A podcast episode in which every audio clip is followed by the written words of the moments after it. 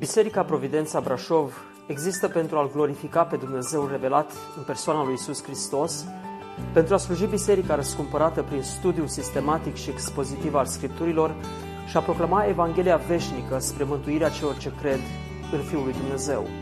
Puteți asculta și alte mesaje sau serii de prelegeri vizitând website-ul nostru www.providențabrașov.ro În urmă cu mai mulți ani, când eram la București, student, studiam teologia, mă pregăteam pentru lucrare. În anii aceia am cunoscut un om pe care am început să-l admir. Îmi plăcea foarte mult cum predică. Și atunci când predica, simțeam că corzile sufletului meu vibrau. Intram în rezonanță cu modul în care acest om predica. Și mi-am dorit adânc în inima mea să fiu ucenicul lui, el să fie mentorul meu spiritual. Lucru care de altfel s-a și întâmplat după ce am terminat școala, în mod providențial, acest om mi-a oferit o slujbă în lucrarea lui Dumnezeu, foarte aproape de dânsul, într-un fel asistent și ucenic al lui. Imaginați-vă ce încântare a fost în sufletul meu. Bucuria mea a fost exponențial amplificată. Timpul a trecut și în relația noastră care la început a funcționat frumos, au apărut niște interferențe generate nu atât de mult de vreunul dintre noi, cât de persoane terțe care erau între noi. Și atunci când în conflictul acesta intermediar, sentimentul meu a fost că am dreptate, dânsul nu mi-a dat dreptate. Și într-un fel am fost foarte rănit. Și fără să am puterea și discernământul să văd că acest lucru nu ține poate atât de mult de caracter cât de circumstanțele imediate, am fost prins de un duh de judecată și atât de uh, apăsat și atât de orbit am fost de acel duh încât de la un anumit punct aveam sentimentul că nu mai puteam spune nimic bun despre acest om pe care de altfel îl admiram foarte mult. În uh, multe din cercurile de prieteni, uh, aproape că nu mă mai puteam controla să nu ajung la persoana lui și să nu încep să îl vorbesc de rău. Lucru care se numește bârfă. Și îmi dădeam și seama că pur și simplu nu mă puteam controla. E ca și cum uh, porneam pe un derdeluș și de la un anumit punct nu mai puteam să opresc cuvintele de bârfă și de critică și de denigrare.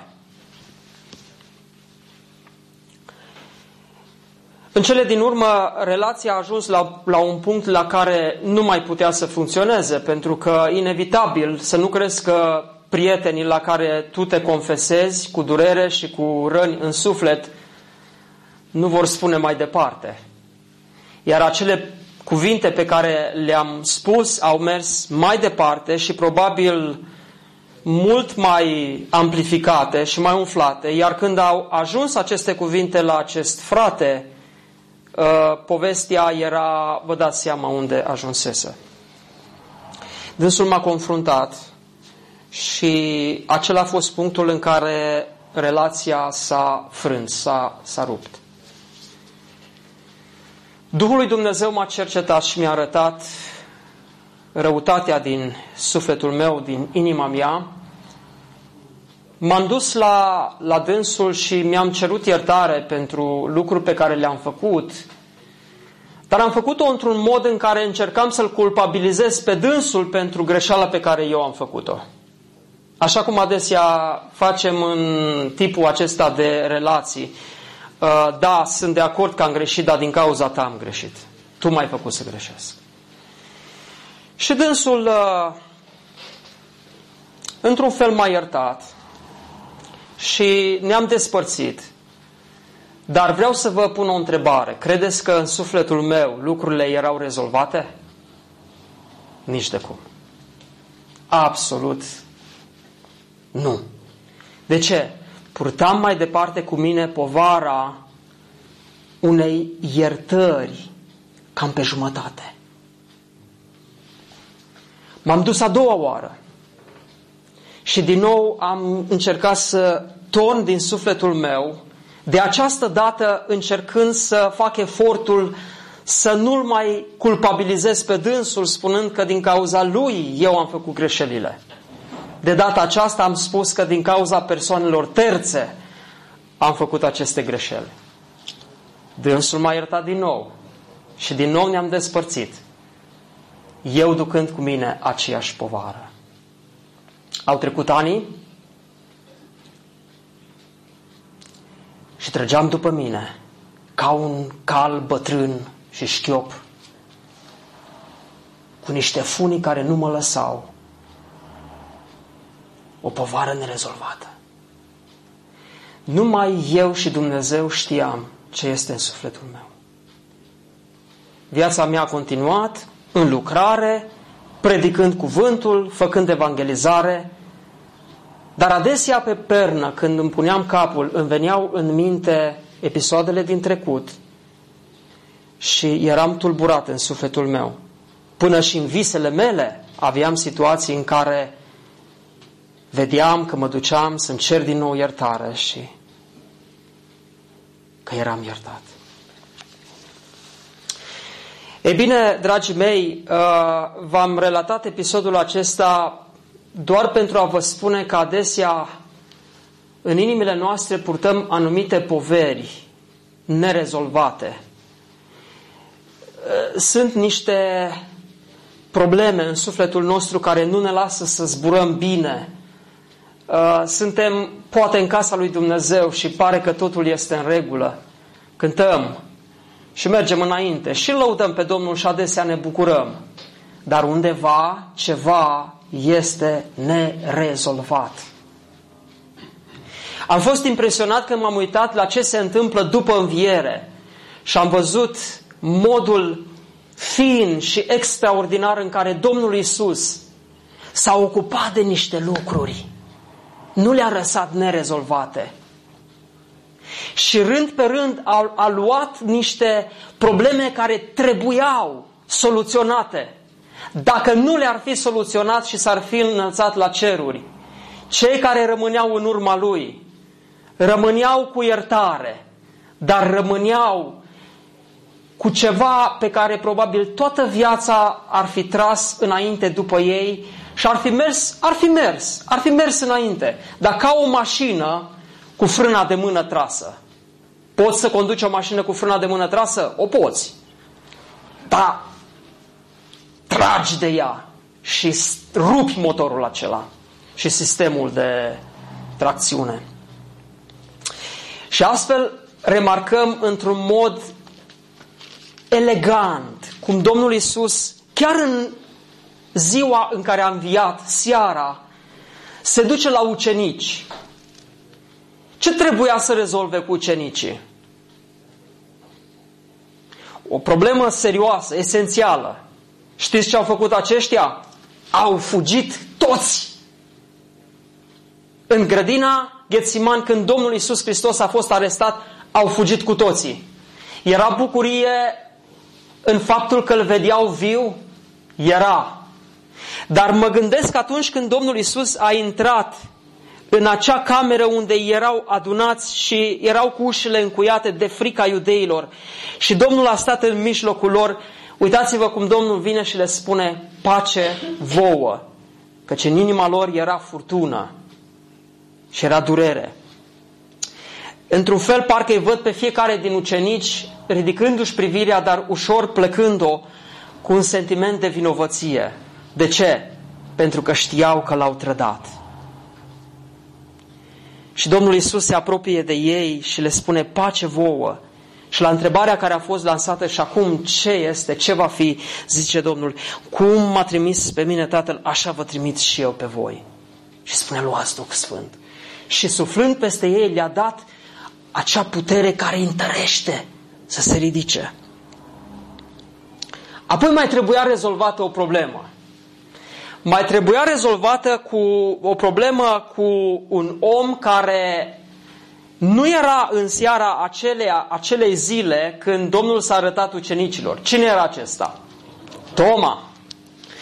Și uh, cuvântul ne spune că el nu era acolo cu ei și imediat după ce a venit, cine știe pe unde fusese plecat, după ce a venit Toma, ceilalți cu mare entuziasm și bucurie i-au spus, am văzut pe Domnul.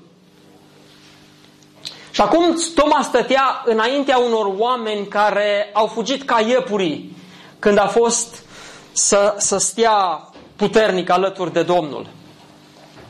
Și el le spune, dacă nu voi vedea în mâinile lui semnul cuielor și dacă nu voi pune degetul meu în semnul cuielor și dacă nu voi pune mâna mea în coasta lui, nu, vor, nu voi crede. Puteți voi să-mi spuneți ce vreți. Aici era de fapt o problemă. Știți care era problema? Nu atât de mult a lui Toma cât a celorlalți. Credibilitatea lor. Credibilitatea lor era la pământ. Și Toma poate avea motive să zică, nu vă cred pe voi, nu vă mai cred. Asta și problema noastră adesea, dragii mei. Atunci când nu avem o viață care să-L onoreze pe Hristos și o credință puternică, credibilitatea noastră înaintea lumii este foarte scăzută. Și putem noi merge mult pe stradă și spune oamenilor, dar lipsește ceva. E o lipsă acolo care ține de credibilitate. Și Toma avea o problemă. Care era aceasta? Și el s-a lăudat odată, hai să mergem să murim împreună cu el. Și acum Toma, care primise dovezi multe chiar înainte de răstignire, că Domnul va învia, Toma este sceptic. Și Domnul de această dată vine să rezolve problema lui Toma. Când se arată a doua oară, acea arătare era o arătare în care Toma încerca, ă, Domnul Isus încerca să rezolve în mod particular problema lui Toma. Îmi place cum Domnul Isus își ia timp. Nu este grăbit, nu este grăbit să se arate în Ierusalim, să apară pe cerul Ierusalimului și să strige de acolo, am înviat preoților, mă vedeți? Pe ei lasă acolo necredința lor. Pentru că aceștia nu ar fi nu crezut nici dacă ar fi înviat cineva din morți. Dar se duce la ucenici, se duce la Toma. Și aceasta era a doua oară când Domnul s-a arătat ucenicilor. Iar versetul 14 din capitolul 21 ne spune că episodul care a avut loc la Marea Tiberiadei este episodul în care Domnul Isus s-a arătat a treia oară.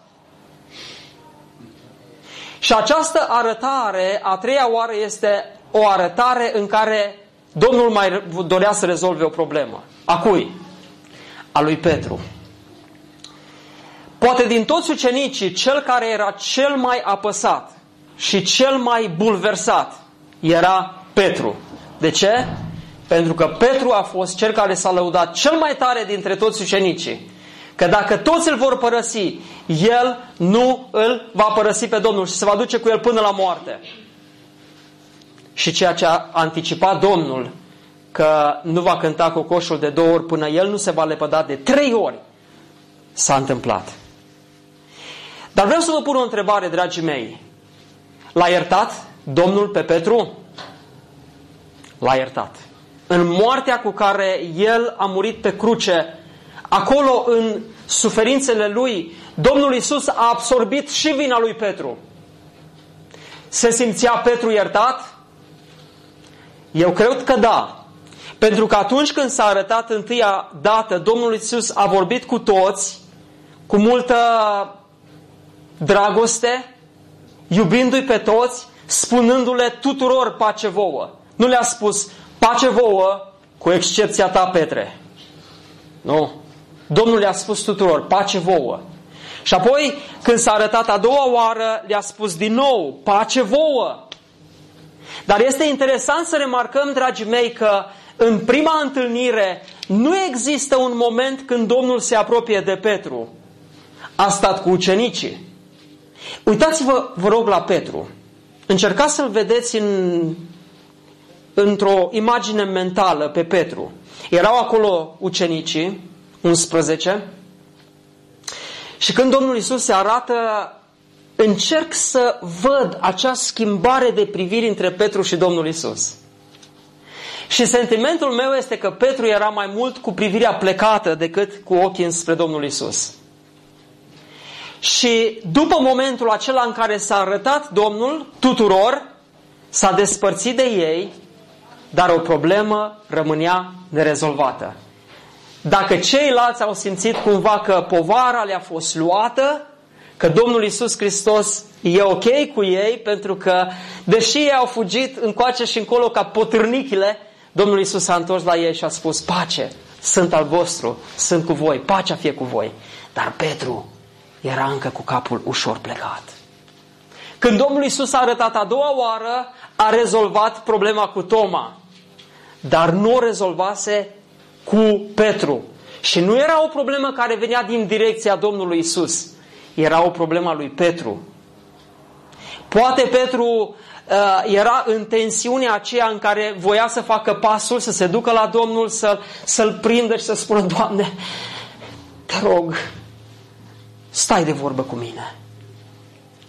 Dar era prea rușinat, probabil era prea rănit, prea, prea apăsat în sufletul lui să aibă putere să facă acest lucru. Și așa au trecut două momente în care problema lui, deși într-un fel rezolvată prin ce Domnul Isus le arăta că vine în direcția lor, în el era încă o povară. Dragii mei, astfel ne descoperim probabil în viața aceasta cu niște apăsări și niște sarcini și niște probleme pe care le ducem în sufletul nostru. Și Aș vrea în această dimineață să ne uităm la modul în care Domnul Isus Hristos ne învață lecția iertării. Și aș vrea să înțelegem, dragii mei, un principiu pe care adesea noi nu îl, nu îl vedem. Că iertarea comportă în actul ei și reabilitare. Căci dacă nu este reabilitare în actul iertării, acea iertare este doar pe jumătate este ceva de genul te-am absolvit, te-am iertat, dar nu mai am nimic cu tine. Și aș vrea să remarcăm în acest frumos episod felul în care Domnul Isus, după ce îl iartă pe Petru, întinde o mână și îl ridică pe Petru de unde este. Căci de asta avea nevoie Petru, de o reabilitare. Ca în final Petru să se simtă iertat pe deplin. Dacă Petru nu ar fi avut parte de această reabilitare, dragii mei, vreau să vă spun ceva. Petru n-ar fi fost niciodată cine a fost el. După ce Domnul s-a înălțat la cerul și a venit Duhul Sfânt. Petru ar fi mers înainte, dar ar fi mers înainte cu niște funii în spatele lui și cu povara aceea pe care o trăgea după el. Cum s-a întâmplat? Cuvântul ne spune că după ce a fost, au fost aceste două arătări, Simon Petru și Toma, uh, zis geamăn, acum Toma era fericit, era în regulă, nu mai era scepticism, era eliberat. Natanael și ceilalți fii, fii lui Zebedei și alți doi ucenici, deci un grup destul de mare, erau împreună. Și Simon Petru zice, mă duc să prind pește. Acum această atitudine a fost interpretată în fel și chip. Cei mai mulți au spus că Petru, în momentul acela al unei derute, al unei descumpăniri, a unei lipse de direcții, Petru zice, mă întorc la viața veche. Și o putem lua ca atare. Mă întorc la lucrurile mele dinainte. Acum și cei mai versați pescari care au lăsat pescăritul pentru altceva, tot le place să se mai ducă la pescuit. Și poate era un moment în care Petru în acel act al pescuirii își găsea liniștea sufletească. Și el a zis, vreau să mă duc într-un loc în care să stau eu acolo, să mă uit la, să arunc mrejile, să stau și să fiu mângâiat într-un fel de șansa, posibila șansa prinderii de pește. Și uitați-vă pe de altă parte forța și cuvântul lui Petru. Chiar dacă el o călcase strâmb rău de tot, când Petru a zis ceva, ceilalți după Petru. Și se duc să prindă pește și cuvântul ne spune că n-au prins nimic în noaptea aceea. Și este aici un sens spiritual că dacă în poverile pe care le duci și în căderile tale, tendința este să te întorci la viața veche, nu vei rezolva nimic.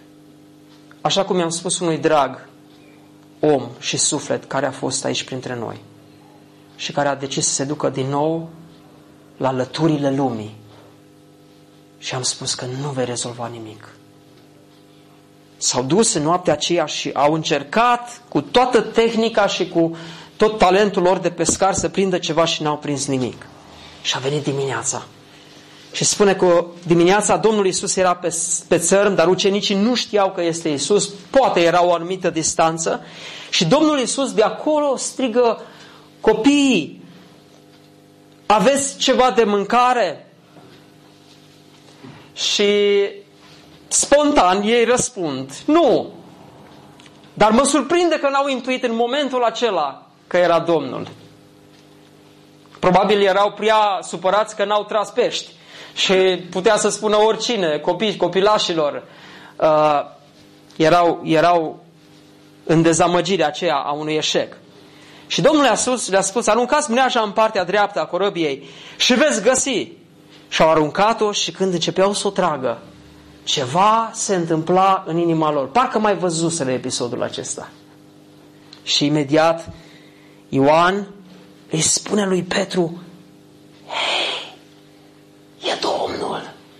Și în momentul acela Petru care, știți cum e, când, când un pescar stă cu undița în mână și trage un pește, dacă cineva îl strigă, credeți că întoarce capul? Sau zice, hei, hai că am găsit ceva aici. Ha, ha, când simte el peștele acolo în undiță că mișcă, el trage din murinetă, e, e fericit, ha, ha, acolo l-a prins, deci să ține de treabă. Și când venea mreaja plină de pește și o trăgeau, când Petru aude că este Domnul, chiar dacă în el era încă suflet de pescar, lasă mrejile, își prinde haina, se încinge cu ea și sare în apă și se duce spre Domnul. Acolo e momentul în care cred că în ultimele zile mă gândesc că Petru o fi zis, dacă îl mai văd odată pe, pe Domnul, mă duc glonț la el, nu mai stau. Nu mai suport poverile acestea. Și spune că a sărit în apă și s-a dus pe țărm. Ucenicii au venit cu ei trăgând uh, corăbioara și mrejile și s-au coborât cu toții pe țărm.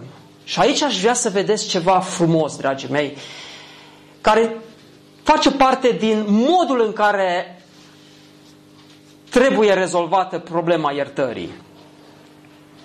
Știți, uh, problema aceasta a iertării uh, merge într-o direcție dublă. Fie în relațiile noastre unii cu alții, fie în relație cu Domnul. Că și cu Domnul câteodată păcătuim și parcă problema rămâne nerezolvată. Avem pe de o parte sentimentul iertării, dar nu avem sentimentul recuperării, al reabilitării. Dar asta mai cu seamă se simte în relațiile interpersonale. Căci Duhul lui Dumnezeu în relație cu Domnul vine și lucrează, dar în relațiile personale adesea este mai greu să simțim că suntem recuperați. Și pe de altă parte, în relațiile interpersonale, poți fi într-o poziție sau în cealaltă. Poți fi în poziția celui care trebuie să dai iertare și poți să fii în poziția celui care cerșește iertare și dorește iertare. Dar dacă ești în poziția celui ce trebuie să dea iertare, uită-te în momentul acesta cum o face Domnul Isus. Nu o face într-un mod ostentativ, într-un mod în care celălalt să se simtă apăsat, iar tu să simți satisfacție. Căci adesea când trebuie să dăm iertare și îl vedem pe celălalt venind să-și ceară iertare cu durere în suflet, știți cum suntem noi? Ne punem ca pe un scaun de șef de companie de boss, de director. Și îl privim de acolo de sus. Mm-hmm. Mai zi, mai zi. Și îl lăsăm să se umilească. Ne place sentimentul acela de a vedea pe celălalt umilindu-se înaintea noastră. Nu știm să venim să întindem mâna să-l ridicăm. Ne place să-l chinuim. E o plăcere în noi să vedem că se smerește înaintea noastră. Dar Domnul Isus nu face asta. Știți ce face Domnul Isus? S-a trezit, în ghilimele spus, dis de dimineață, s-a dus acolo pe țărm și a pus jăratic cu cărbuni acolo și a început să gătească, să pregătească totul. Ca atunci când ucenicii vin, uzi, după o noapte de eșec, din eșecul lor și se apropie acolo de țărm, să simtă oh, flămânzi, să simtă bucurie, apropiere. Vrei să rezolvi o problemă, dragul meu? S-ar putea ca astăzi să identifici niște relații frânte, fracturate din cauza unor probleme care au fost în trecut. Vrei să o rezolvi? Știi cum poți să o rezolvi? Nu chemând omul la birou. Nu chemând omul într-un loc unde tu stai la jumate metru deasupra lui și el este mai jos decât tine. Știi unde trebuie să-l chemi? La masă. Pregătește o masă, nu îl chema la KFC și Coresi Mall și la Andos. Nu, nu, nu, nu, nu, nu. E prea multă gălăgie acolo, așa e. Țărmul este un loc de tăcere în care bate ușor vântul și se aud valurile mării. Ai nevoie de un cadru bun ca să rezolvi problema cu celălalt. Și pregătește o masă. Așa cum știi tu să o faci. Și cheamă-l. Cheamă la masă și stai cu el și începe să prânzești, să mănânci cu el. Că dacă mănânci cu el, ceva dispare, nodul ăla din gât. Mi s-a întâmplat să am o problemă cu cineva lucrând pe zona de contabilitate și pa, eram la dânsul acasă și nu ieșeau lucrurile, era șeful meu și eu le făcusem cât puteam de bine, dar nu i-a plăcut și a strigat la mine și eu m-am supărat, am lăsat totul, le-am trântit toate acolo în cameră și m-am dus în hol și am început să-mi iau uh, papuci zicând demisionez, demisionez, demisionez. Și dânsul a venit după mine și uh, nu reușisem decât să-mi pun un pantof în picior. Și a spus, Sorin, Sorin, Sorin, te rog, hai să mâncăm. Și pe mine m-a, m-a uimit că eu credeam că o să spun, hai că să mergem din nou în cameră, le luăm din nou și le rezolvăm. Nu, a spus, hai să mâncăm. Și sora, soția dânsului, a pus masa și a pus o supă de aia de găină de la casă cu pătrunjel și numai după două, trei linguri să vedeți cum nodul ăla din gât s-a dus și un lucru nu mai puteam spune, demisionez. S-a dus. Și am început și am stat de vorbă, am mâncat și în final toate problemele s-au rezolvat. Nu a mai fost nicio povară. E ceva în a sta la masă cu celălalt. Și vine Petru alături de ceilalți și încerc să-i văd acolo pe țărm, pe fiecare, apropiindu-se de foc, uz cum erau, frig, tremurând, după o noapte, de chin. Și Petru întinde mâinile și începe să se încălzească. Încercați să vă gândiți ce era în mintea lui Petru. Ce se învârtea în sufletul lui? Ce era în mecanismul acela care îi atingea sufletul? În timp ce stătea și se încălzea,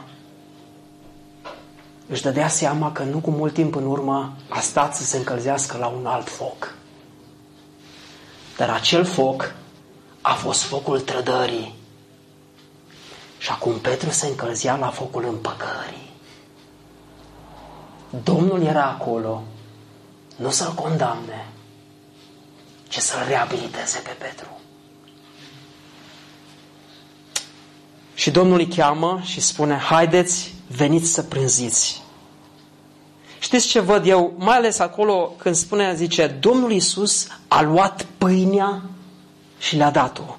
Și apoi a luat și a făcut așa și cu peștele. Parcă văd scena în care Domnul Isus a frânt pâinea la cină. Dragii mei, stau să mă gândesc dacă nu cumva atunci când noi luăm cina Domnului și frângem împreună pâinea, Domnul Isus vrea să ne reasigure din nou de dragostea Lui. Și orice am fi făcut, între timp, să ne asigure de reabilitarea Lui. Că cina Domnului, când o luăm împreună și o sărbătorim, este cina împăcării și reabilitării noastre sau asigurării noastre că suntem împăcați cu Dumnezeu. Și astfel are loc acest moment frumos și intim în care ucenicii sunt din nou împreună și Petru este acolo și Petru începe să mănânce, dar în Petru era povara, încă era povara. Și după ce ei mănâncă, eu cred că Domnul s-a retras ușor cu Petru și haideți să, să să vedem pe cei doi, pe Domnul Isus și pe Petru, stând pe țărm, nu în picioare, ci jos, uitându-se spre mare, uitându-se spre Marea Galilei. Doar ei doi.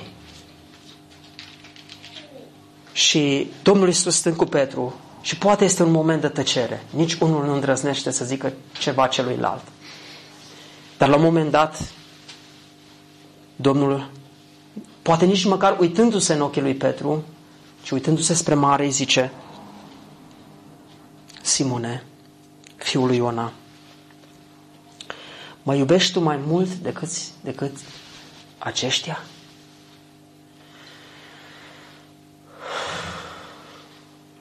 Simțiți sufletul lui Petru și inima lui bătând încet.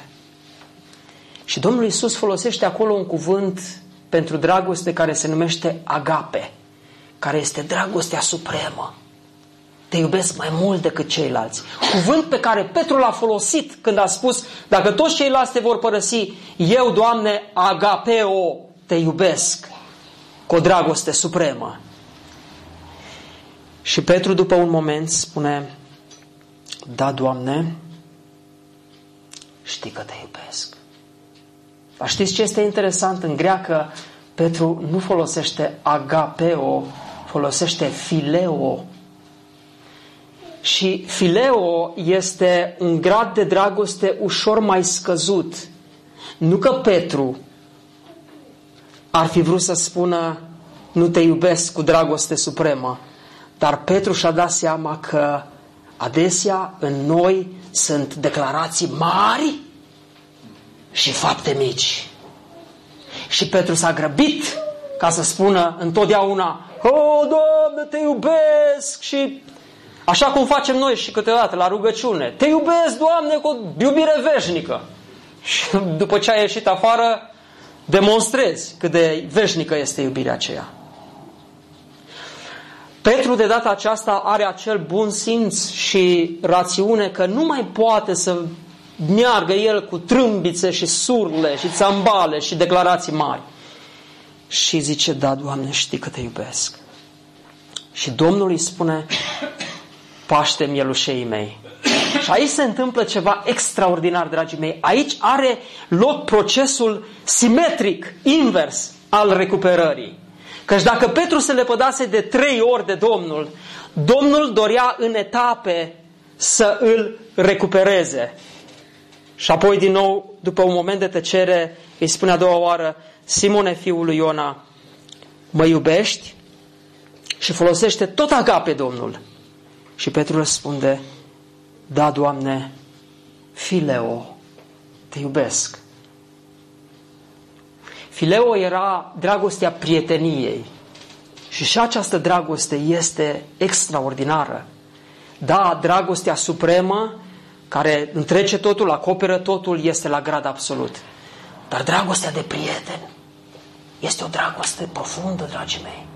Să iubești pe cineva cu dragoste de prieten este ceva. Domnul Isus a spus ucenicilor, voi sunteți prietenii mei.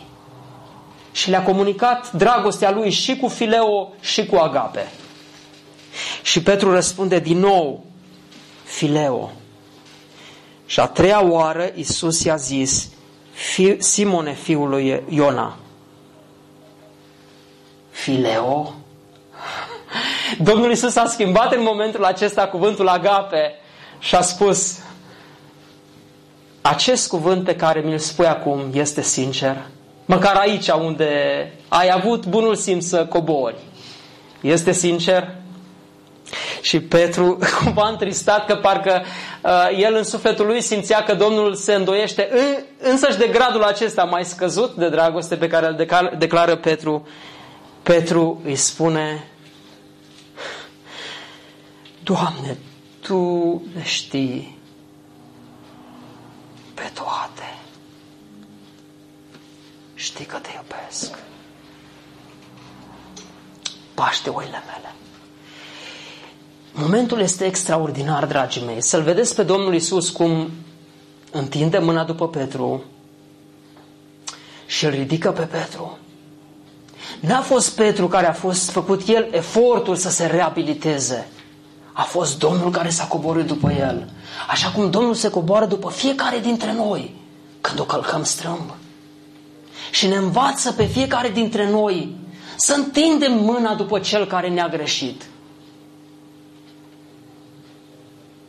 Și să fie pe bună dreptate, iartă-ne nouă păcatele noastre, precum iertăm și noi greșiților noștri. Și Domnul Isus îi spune, paște oițele mele. Și parcă aș vedea tot în scena aceasta imaginară că în momentul acela parcă Domnul a întins mâna spre Petru și paște oile mele. Și îl reabilitează pe Petru și îl ridică la un nivel la care Petru, din momentul în care a simțit reabilitarea, da, era gata să moară pentru Domnul Isus. Și de data aceasta orice declarație avea acoperire în realitate. Pentru că atunci când a venit să moară, când a venit momentul să moară, Petru a spus, nu mă răstigniți ca pe Domnul meu, nu sunt vrednic să mor așa ca Domnul meu, puneți-mă cu capul în jos. Și a murit pe cruce, răstignit, cu picioarele în sus și cu capul în jos. Și Domnul Isus i-a anticipat această moarte, spunându-i Domnul de această dată, nu ca înainte, nu va cânta cocoșul de două ori până tu, tu nu te vei lepăda de mine de trei ori, ci de data aceasta Domnul îi spune, adevărat, adevărat îți spun că atunci când erai tânăr, singur te încingeai și te duceai unde voiai. Da, erai viteaz, totdeauna înainte, totdeauna cu mâna ridicată, totdeauna un jumătate de pas înaintea celorlalți. Dar, când vei îmbătrâni, îți vei întinde mâinile și altul te va încinge și te va duce unde nu vei voi, adică în moarte de martir. A zis lucrul acesta ca să arate cu ce fel de moarte va proslăvi Petru pe Dumnezeu. Și după ce a vorbit astfel i-a zis, vino după mine. Când m-am dus a treia oară la acest frate pe care l-am dezonorat prin bârfă și critică nedreaptă, am stat de vorbă în acea duminică, a întins mâna spre mine și m-a mângâiat.